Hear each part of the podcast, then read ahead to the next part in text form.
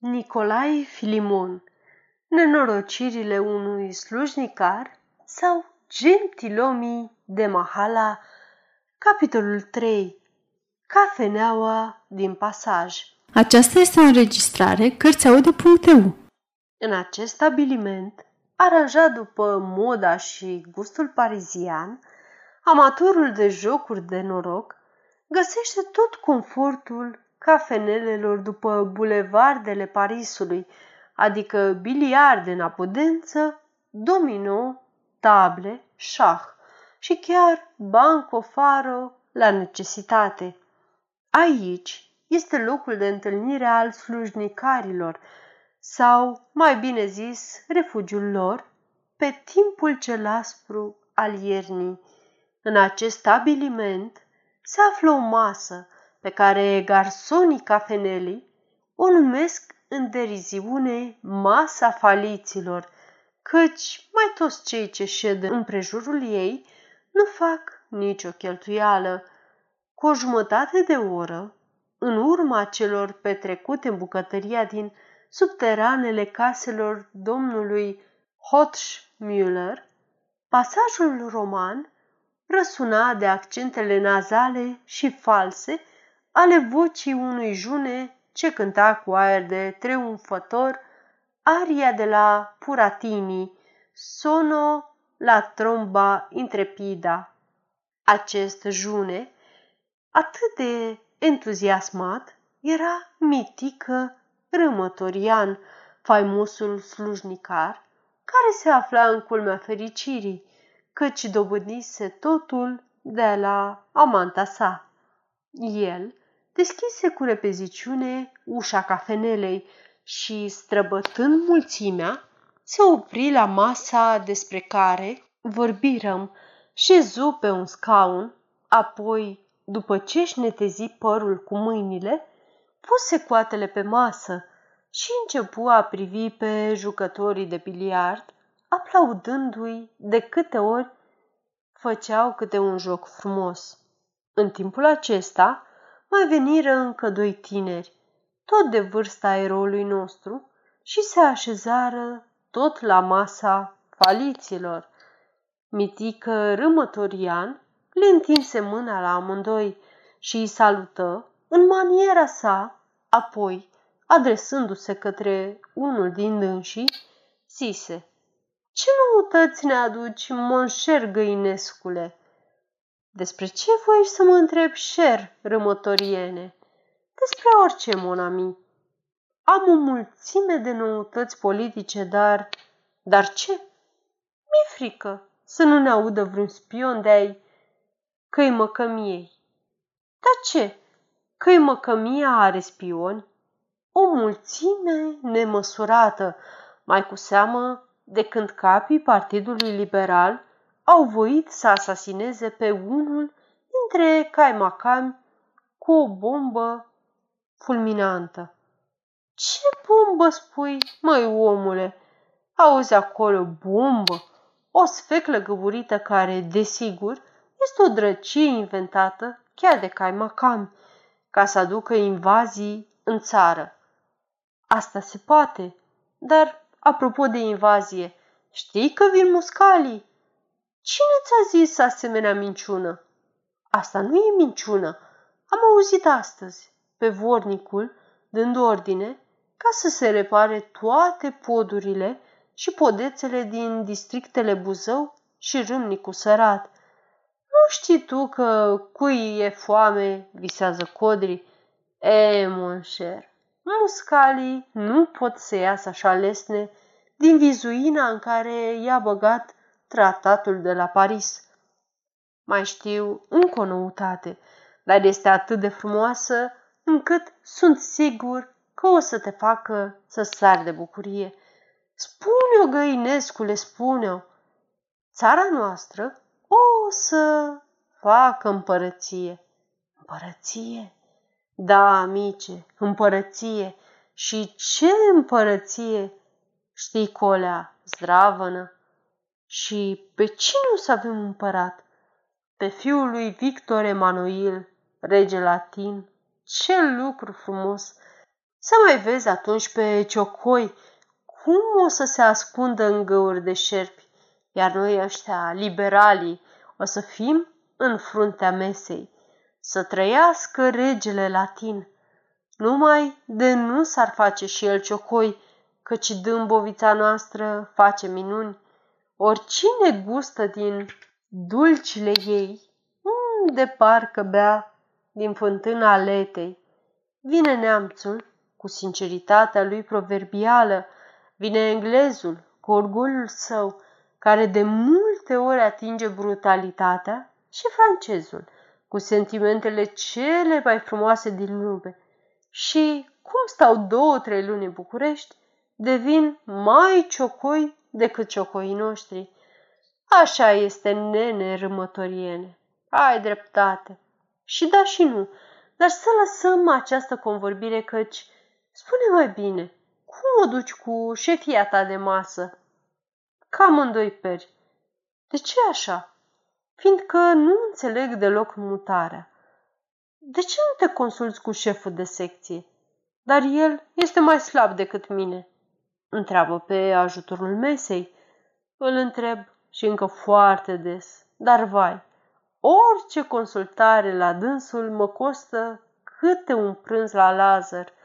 Și ar fi bine dacă aș scăpa numai cu atâta, dar răul, care o să mă facă să-mi dau demisia, este că ticălosul de ajutor își bate joc de mine.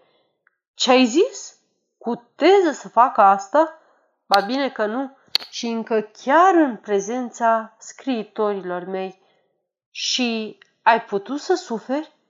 Ce era să fac? Să-i tragi palme? Ce-ai zis? Palme. Da, palme. Să învețe minte ștrengarul, a nu mai râde altă dată de șeful său. Ce stai de vorbești, amice? Abia am cutezat să-i fac câteva mici observațiuni și el mi-a trântit hârtiile pe masă și s-a apucat de lucrările postului său. Din nenorocire, tocmai în momentul acela, mă cheamă ministrul în casă și mi ordonă să-i fac un referat către Consiliul Administrativ – cel mai lesne lucru din lume. O fi lesne pentru tine, dar pentru mine nu. De ce? Fiindcă n-am făcut niciodată referate. Ei bine, cum te-ai scăpat de asemenea belea? Am luat condeiul în mână și mi ți-am trântit un referat de cele tătărești. Îți aduce aminte ceva din trânsul? Îl știu pe tot, din memorie, Recitează-mi-l odată, te rog.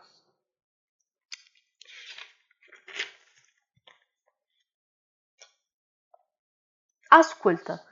Onorabilul Consiliu Administrativ, prin acest referat, sub însemnatul, îndrăznește a cuteza să se refere la înțelepciunea onorabilului Consiliu și a-l ruga să se refere și el, unde se cuvine, asupra chestiunei și a pricinei cuprinsă în anexatul a ce alătura raport, ca, după ce va lua îndeaproape băgare de seamă și considerație, să binevoiască a face asupra cele de cuvință. Bravo, nene Găinescule! Asta este un referat pe care le-ar putea subscrie chiar Napoleon. Poate că ai dreptate, dar modestia mea de autor nu mă iartă să mă laud însumi. Cu toate acestea, știi ce mi s-a întâmplat? Nu, în adevăr, dar voie să aflu. L-am transcris, nenișorule, pe hârtie ministerială, l-am dat ministrului să-l scălească. Ei bine, știi ce am pățit? O, dar este oribil! Nu mai mă gândesc și sângele mi se tulbură îmi vine să nebunesc de mânie. Îi dau referatul în mână, citește câteva rânduri din trânsul și îl aruncă cât colo.